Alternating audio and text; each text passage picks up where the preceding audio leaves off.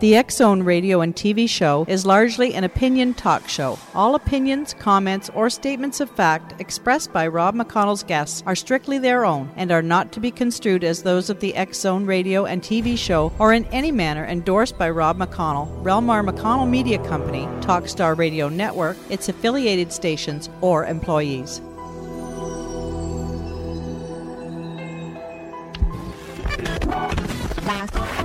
All Hit Radio.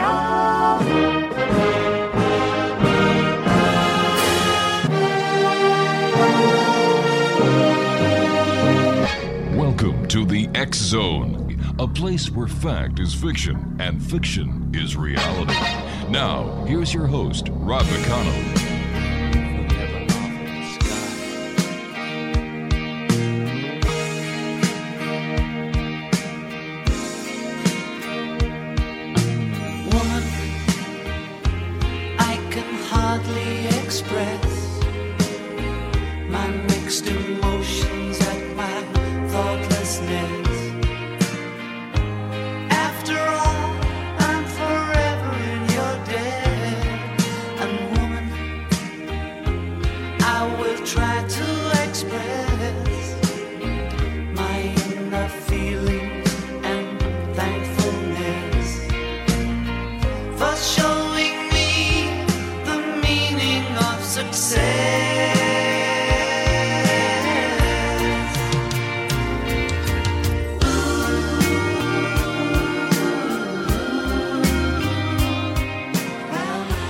Welcome back to the Zone, everyone. My name is Rob McConnell, coming to you from our studios in Hamilton, Ontario, Canada.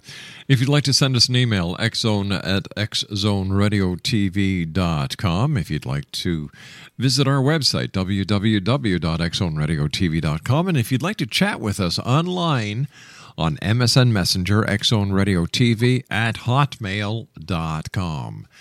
Graham Hancock is my guest this hour. Graham is the author of Sign and the Seal, Fingerprints of the Gods, Keeper of Genesis, Heaven's Mirror, Supernatural, and other best selling investigations of historical mysteries. Graham's books have been translated into 27 languages and have sold over 5 million copies worldwide. His public lectures and broadcasts, including two major TV series for the Learning Channel, Quest for the Lost Civilizations and Flooded Kingdoms of the Ice Age, have further established his reputation as an unconventional thinker who raises controversial questions about humanity's past. Written with the same page turning appeal that has made his nonfiction so popular, the fantasy adventure novel Entangled, published in 2010, is his first work of nonfiction. Joining me now from the United Kingdom is Graham Hancock. And Graham, welcome back to the Zone. Great having you with us. Thank you. It's great to be with you, Rob. I'm looking forward to this discussion. Graham, you've been researching ancient mysteries for, let's see, oh, I believe more than 20 years now. So you should be the man to ask why does the past really matter? You know, when I first got into this field with the Sign and the Seal and Fingerprints of the Gods, in which was published in uh, 1995, I, I, I think I was very naive. I, I, I thought that uh, bringing an alternative perspective uh, on the past of humanity would be regarded as helpful and uh, useful. Um, but I discovered that the that the opposite was true. That there is a very fixed and rigid uh, picture of our past, uh, which is presented to us uh, through the mainstream media and through the education system. Um, and that, there's a tremendous reluctance uh, to to turn away from this. And what I've realized as time has gone by is that uh, that this is really part of the the mind control system uh, in our societies. If you control the past, you also control the present and the future. If you define the past in the way that you want to define it, then you are going to shape how people think uh, in the present and how things go down uh, in the future. So, so control of the past is power. Um, and I see myself to, to, to, to, to, such an extent as I, as I have a role uh, in, in this field as, as a liberating agent, that I am offering uh, alternative points of view and alternative interpretations, sometimes of the same facts that uh, mainstream academia is putting forwards. Uh, and in so doing, I hope to shift the balance slightly uh, in the other direction to liberate the past from the dead hand of uh, academia and political control and to hand it over to the people who it really belongs to. Graham, stand by. You and I have got to take a two minute commercial break. Plenty of food for thought there, Exo Nation. Graham Hancock is our special guest this hour. His website, www.grahamhancock.com. Once again, if you'd like to send us an email, xzone at xzoneradiotv.com. On MSN Messenger, xzoneradiotv at hotmail.com. And our website, www.xzoneradiotv.com. My name is Rob McConnell. Graham Hancock is my guest this hour. We'll both be back on the other side of this two minute break. Don't go away.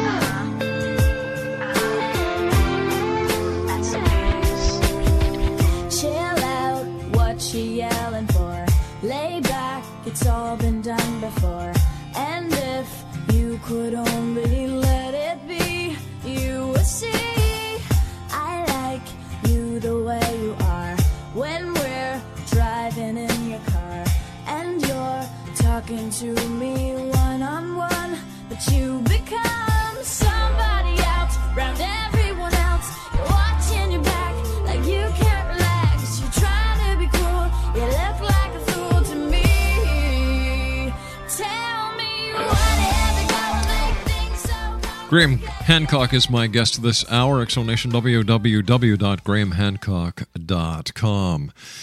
Graham, you talk about a light switch being turned on uh, in the human brain all over the world less than 40,000 years ago. Now, what do you mean by this? Yeah, this was the the mystery that led me to research and write my last nonfiction book, which is called Supernatural: uh, Meetings with the Ancient Teachers of Mankind. And what really intrigued me, I, I was looking at the whole subject of human origins, and it's roughly a six million year story between the last common ancestor with the chimpanzee and the appearance of anatomically modern humans around about 200,000 years ago. And almost that whole period, our ancestors are just incredibly dull and limited and narrow, narrow-minded, with no invention, no creativity, no symbolism, no spirituality, nothing. I call it actually six million years of boredom. It even goes on after our ancestors become anatomically modern, this same very narrow, limited, uncreative behavior. And then suddenly, uh, pretty much all over the world and pretty much at once between sort of 40 and 35,000 years ago, it really is as though a light has been switched on in the human brain. And we see this uh, in, incredible uh, developments taking place. Uh, most significantly, the beginnings of art and the first evidence of spirituality. We suddenly get uh, incredible paintings on the walls of caves in southern Europe and on rock shelters in Africa and indeed all around the world. And uh, these, uh, accompanying exactly the same time that the paintings are created, there's a tremendous leap forward uh, in human behavior and in human abilities. Um, and and what is what the cave paintings uh, document and, and make clear uh, is that our ancestors have acquired symbolic abilities, that they can think symbolically now, that they're not just they're not just uh, totally plugged into the material world. They're thinking in material terms. And even stranger, um, on the walls of the painted caves and rock shelters all around the world start appearing depictions of supernatural beings. Uh, for example, creatures that are part animal and part human in form. There's a technical term for these creatures. They're called therianthropes, from the Greek therion, which means wild beast, and anthropos, which means man. And when you study these images, which, by the way, are virtually identical all around the world, even though these cultures were not in contact, uh, with one another, you realize that you're looking at beings who are captured or, or depicted in the process of transformation. They're shape shapeshifters. They're changing their form from one form to another. And to cut a long story very, very short indeed, it's been established now that the common factor in all of this art is shamanism and altered states of consciousness. We still have shamans in the world today in tribal and hunter gatherer societies.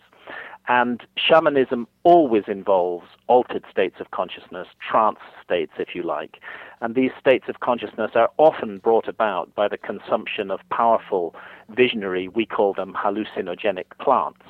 And there's just absolutely compelling evidence, and I detail this in my book, uh, Supernatural, accepted by mainstream academia, that those ancient artists must have been in visionary states and then must have been depicting what they saw in their visions on the walls of the painted caves. And what's troubling and really, in a way, exciting about this, that at the very moment they do that and they start depicting these supernatural beings, that's the very moment that this great uh, leap forward in, in human behavior uh, takes place. And uh, I've I've really gone into this in in great depth, and I think that uh, we have to consider uh, the possibility uh, of some kind of contact with humanity at that point. And I don't mean something quite as simple as ETs or aliens uh, coming here from other planets in this physical universe. I think that we're dealing with uh, with something much more complicated than that. Uh, that we may be dealing with uh, interdimensional uh, visitors who have continued to be in contact with mankind right through to the modern age, are still in contact with shamans uh, today in tribal and uh, hunter gatherer societies, and always attain this contact in altered states of consciousness. In our normal, alert, problem solving state of consciousness, these realms and these beings are not accessible to us. So, do you believe that it's these beings from other dimensions who are the ones who have turned on this light switch? Yeah, and I think that it's happened. Uh, I think that it's happened several times, and I think that this is why um, it is dangerous for our society today uh, to be so uh, negative and punitive uh, about altered states of consciousness. Human consciousness is a is a majestic and incredible gift to us from the universe. And it's a mistake to confine ourselves to a very narrow band of consciousness when we have much more uh, available to us. You know, in our society today, if we want to insult someone, we call that person a dreamer. Yes. But in ancient times, dreams were seen as a valid and important method of gathering knowledge uh, about the world and about our situation as human beings. Same goes for visions. Uh, they're very much disregarded in modern society, and visionary states are discouraged or even punished under the law. Uh, but by doing this, we may possibly be cutting ourselves off from the next uh, step forward uh, in our in our evolution. Um, there's a there's a huge uh, mystery uh, surrounding the issue of consciousness. Science just doesn't know what it is. Scientists call it the hard problem. How do these few pounds of jelly uh, inside our skulls uh, trans- transmute experiences and allow us to appreciate the majesty of a sunset, the beauty of a of a symphony, our our, our, our love for our partner or, or, or, or children? Science simply can't explain how the physical object that we call our brains pr- produces these uh, incredible emotions and, uh, and, and experiences. But do we Um, really do we really need to understand the scientific mechanism behind it, or do we just need to grasp it, put our put our arms around it, and say, "Wow, thank you for the experience"? Well, I think we do because there's a widespread misconception that consciousness is uh, that that science has proved that consciousness is generated by our brains, much in the way that a factory makes cars.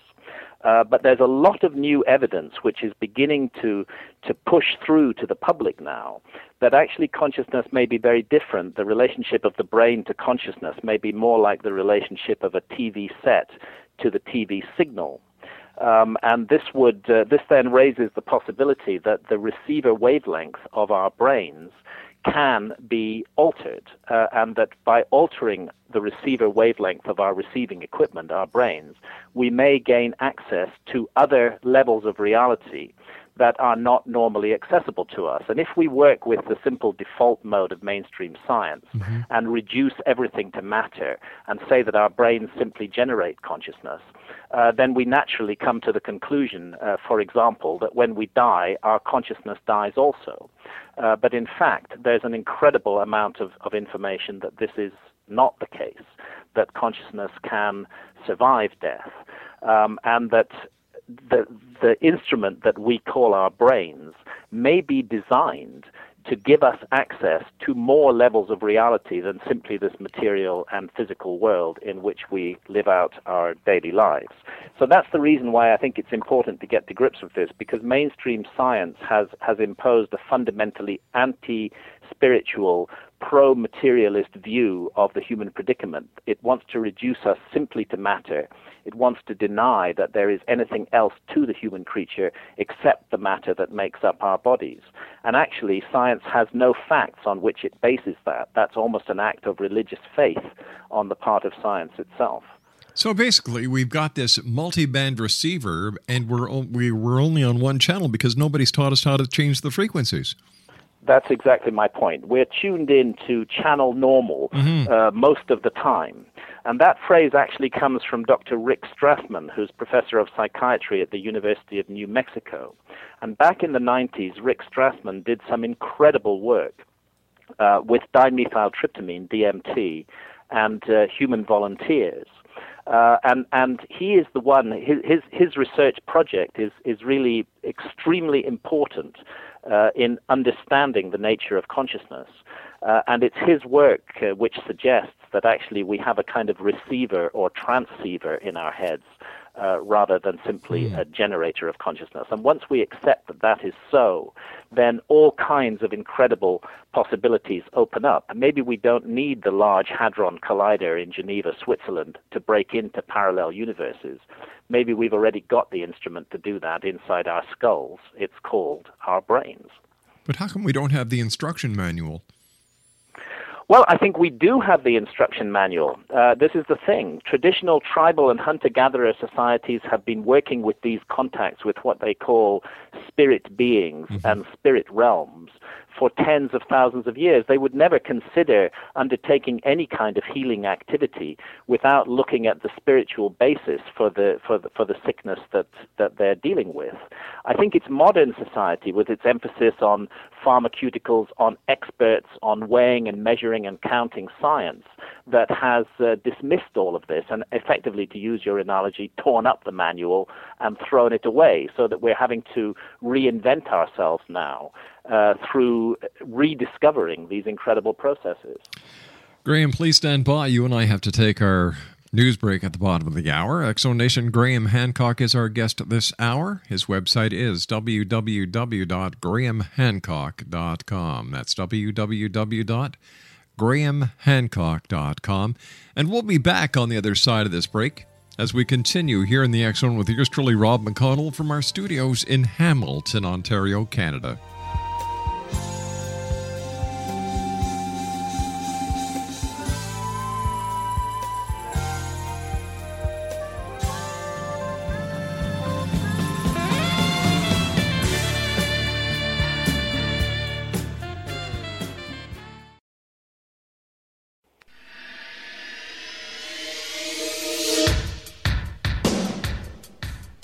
My name is Michael Telstar, Canada's leading mentalist from Toronto, Ontario. Hi, my name is Splenda, and you're listening to my dad, Ron McConnell, on the X This is Psychic Dorothy from St. Catharines, and you're listening to Rob McConnell. Hello, my name is Holly Reeves, an astrologer from Astro for You, and you're listening to Canada's number one paranormal radio show, The X Zone, with Rob McConnell. Welcome to the X Zone, a place where fact is fiction and fiction is reality. Now, here's your host, Rob McConnell.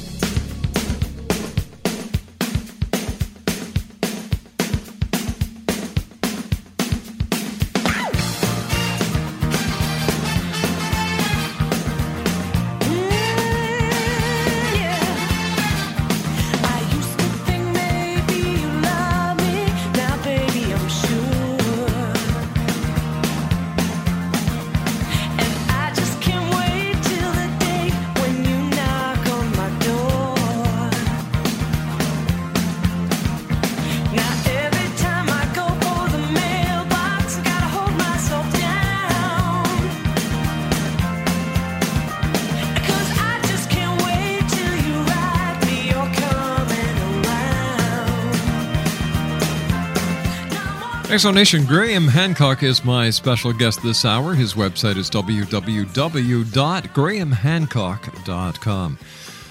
Graham, is that why so many New Age practitioners, uh, holistic healers, naturopaths tell us that we need to meditate to open up our minds so that we can actually make the connection with the other realms that we have the ability to? Yes, ab- absolutely.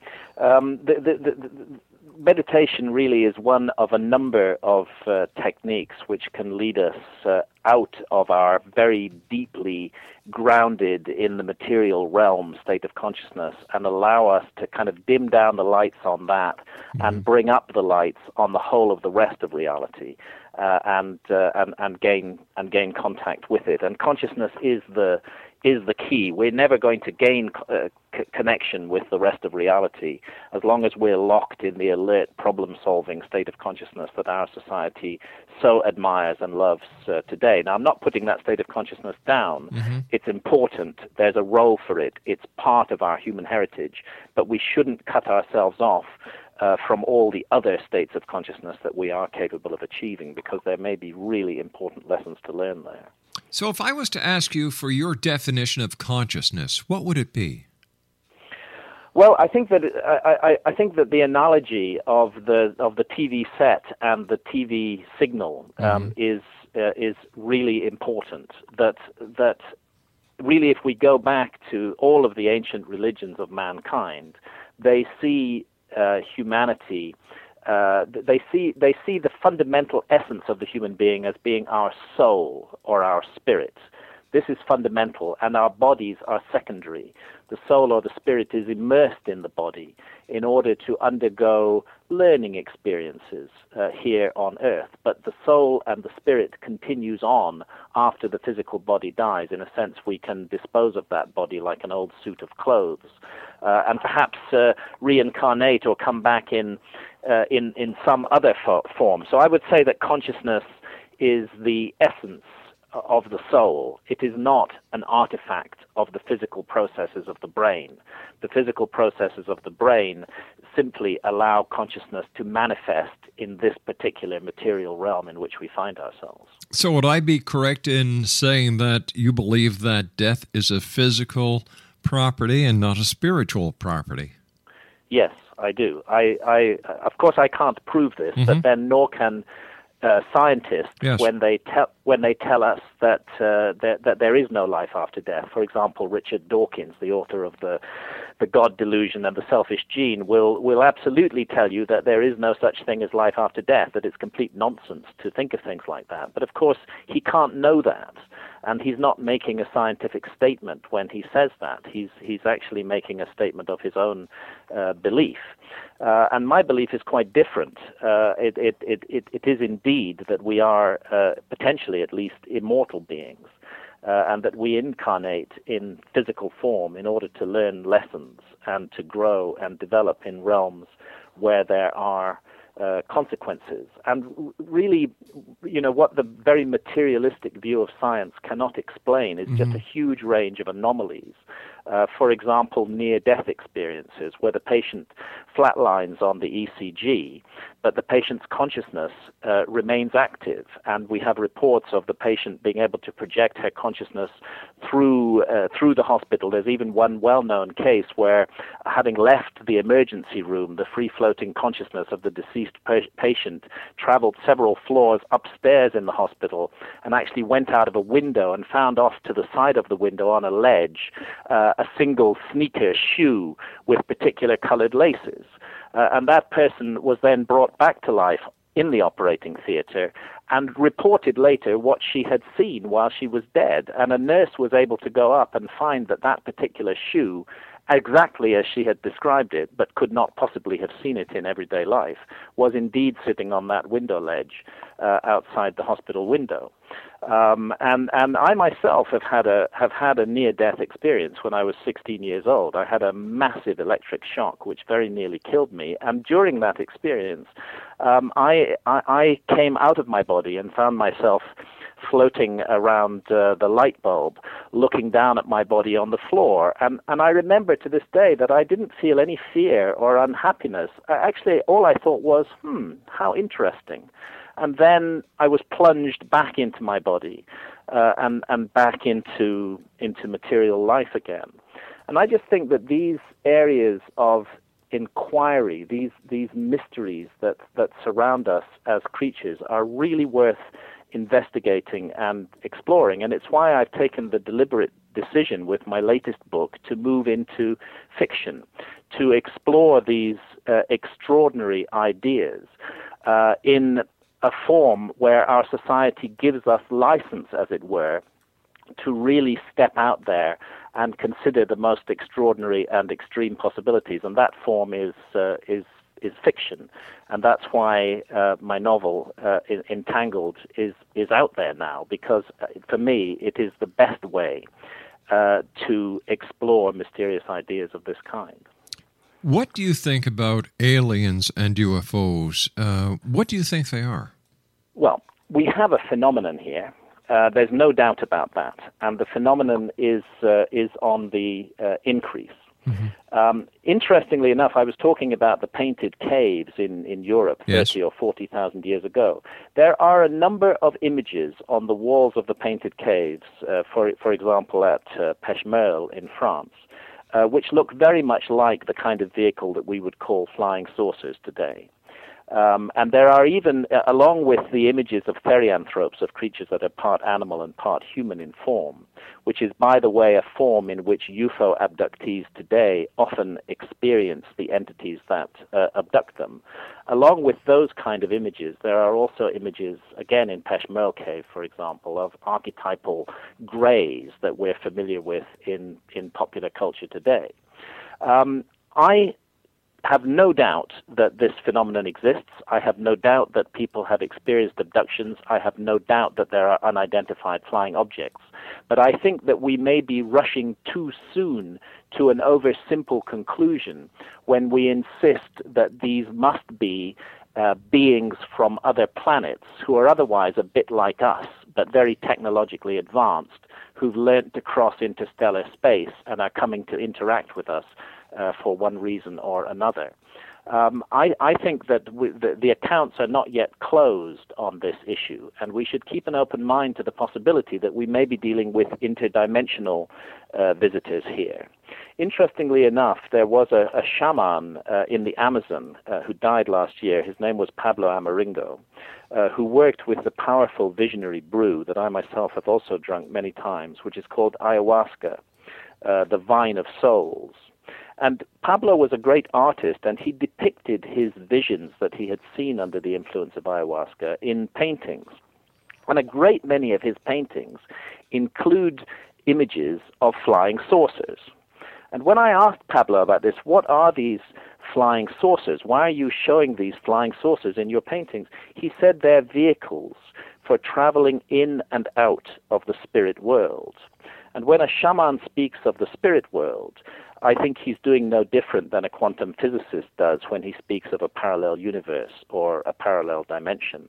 Um, and when we consider also the incredibly elusive nature of this phenomenon, our, the, the, fact that it may show up as a blip on a radar mm-hmm. screen and then just completely disappear, I think we have to stay open to the possibility that it may be even more mysterious than just physical aliens crossing this physical universe. Why do you think people are being abducted by these creatures from another dimension or a parallel universe? Well, again, to understand this, we have to we have to recognize that this has been going on for thousands of years, not uh, simply in modern times. Uh, in in the past, uh, it's been construed in different ways. In tribal and hunter-gatherer societies, these beings who typically abduct and still to this day abduct uh, shamans Mm-hmm. uh, are thought of as uh, spirits, uh, and they have certain definite characteristics. Uh, in medieval Europe, uh, I believe that they were thought of as fairies and elves. Uh, and again, those same characteristics that shamans apply to spirits uh, apply to fairies and elves also. And in modern times, since fairies and elves went out of fashion, and since we ourselves began to explore space, uh, we have construed these visitors and the mysterious contacts they have with us as uh, aliens or extraterrestrials who've come here from another planet. Actually, I would say that we're looking at exactly the same phenomenon, uh, simply viewed through different cultural spectacles in different periods of history. Uh, and I honestly can't tell you what is going on. All I can say is that something very curious is going on, that these entities from the other side have an interest in us, that, that they appear to have something to teach us. It's really quite fascinating. In the research at the University of New Mexico done by Dr. Rick Strassman with dimethyltryptamine and human volunteers, uh, very often when the when the volunteers came back from their from their DMT journey, uh, which by the way lasts only about uh, 15 minutes, they gave very uh, very much shared reports about what they'd seen there, and one particular phrase kept recurring from the beings or entities they'd contacted in this altered state of consciousness, and that was this: "We're so glad you've discovered this technology, meaning DMT. Now we'll be able to communicate with you more often." So there's an intense interaction taking place here.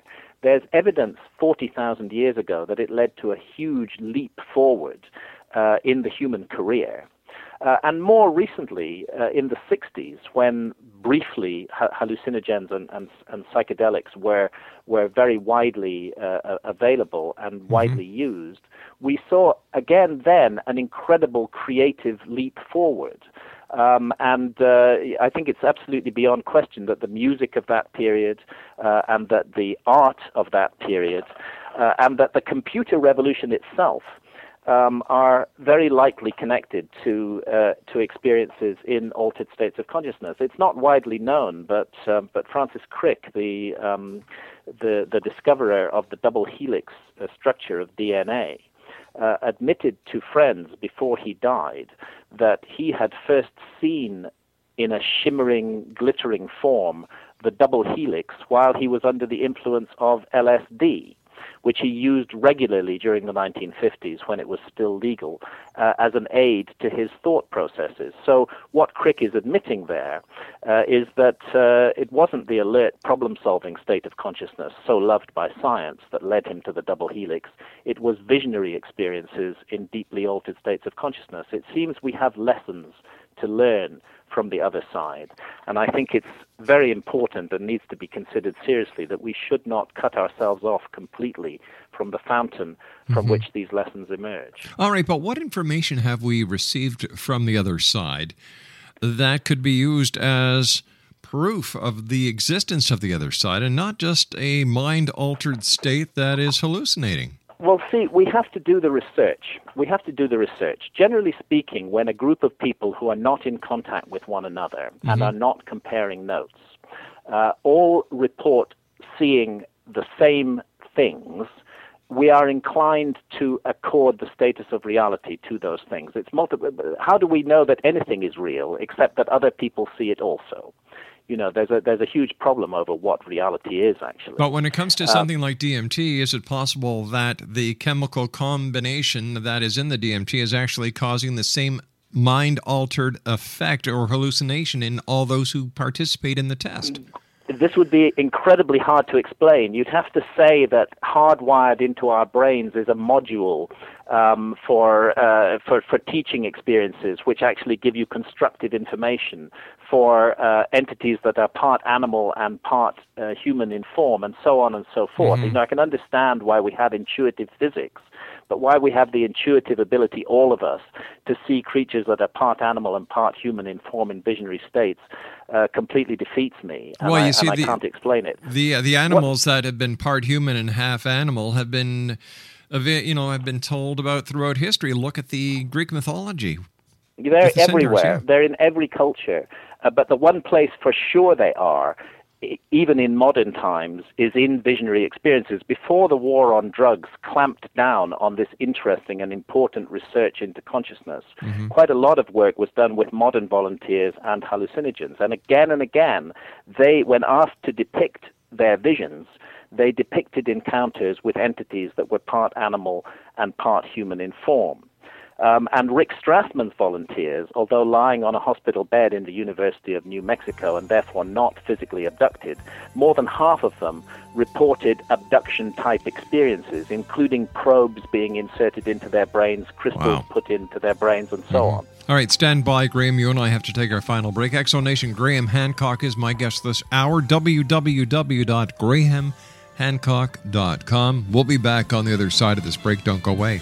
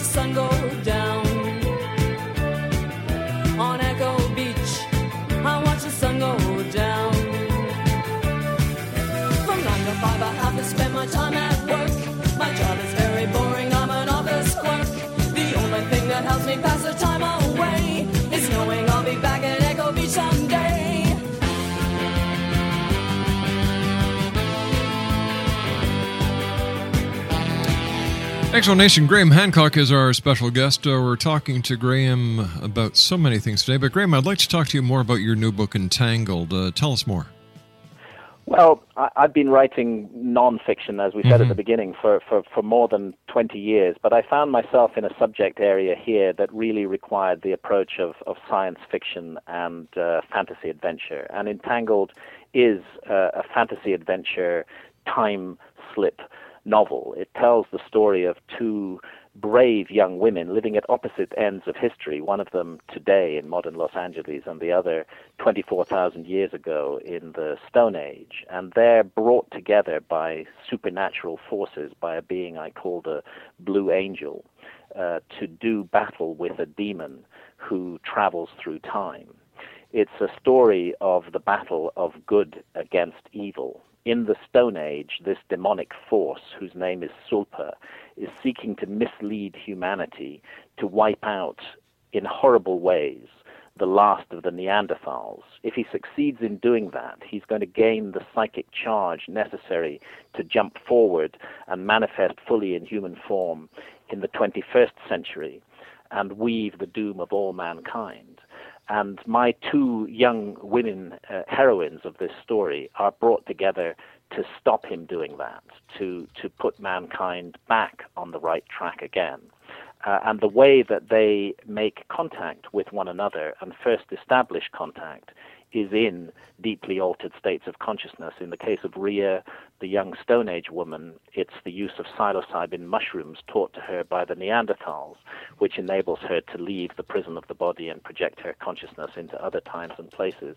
And in the case of Leoni, in the modern story, it's DMT in a project rather like that project I told you about at the University of New Mexico, and later ayahuasca uh, in the Amazon jungle uh, that enable her uh, to make these uh, to make these journeys. So it's an it's an adventure story, it's a time travel story, it's a story about the battle of good against uh, evil, uh, but woven in through the action and adventure are, are what I hope are, are, are, are deep and thoughtful speculations about the mysterious nature of reality and consciousness uh, and the human soul. Mm-hmm. And I'm I'm just hoping that the readers of my nonfiction, who are used to 800-page books with 1,500 footnotes, will come with me on this uh, new adventure because I feel very strongly that for the future.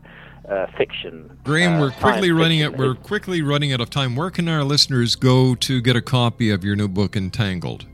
Amazon.com, Amazon.ca. Uh, they can go to my website and click on the Entangled button and find all kinds of links and ways to get the book, and of course in all good bookstores.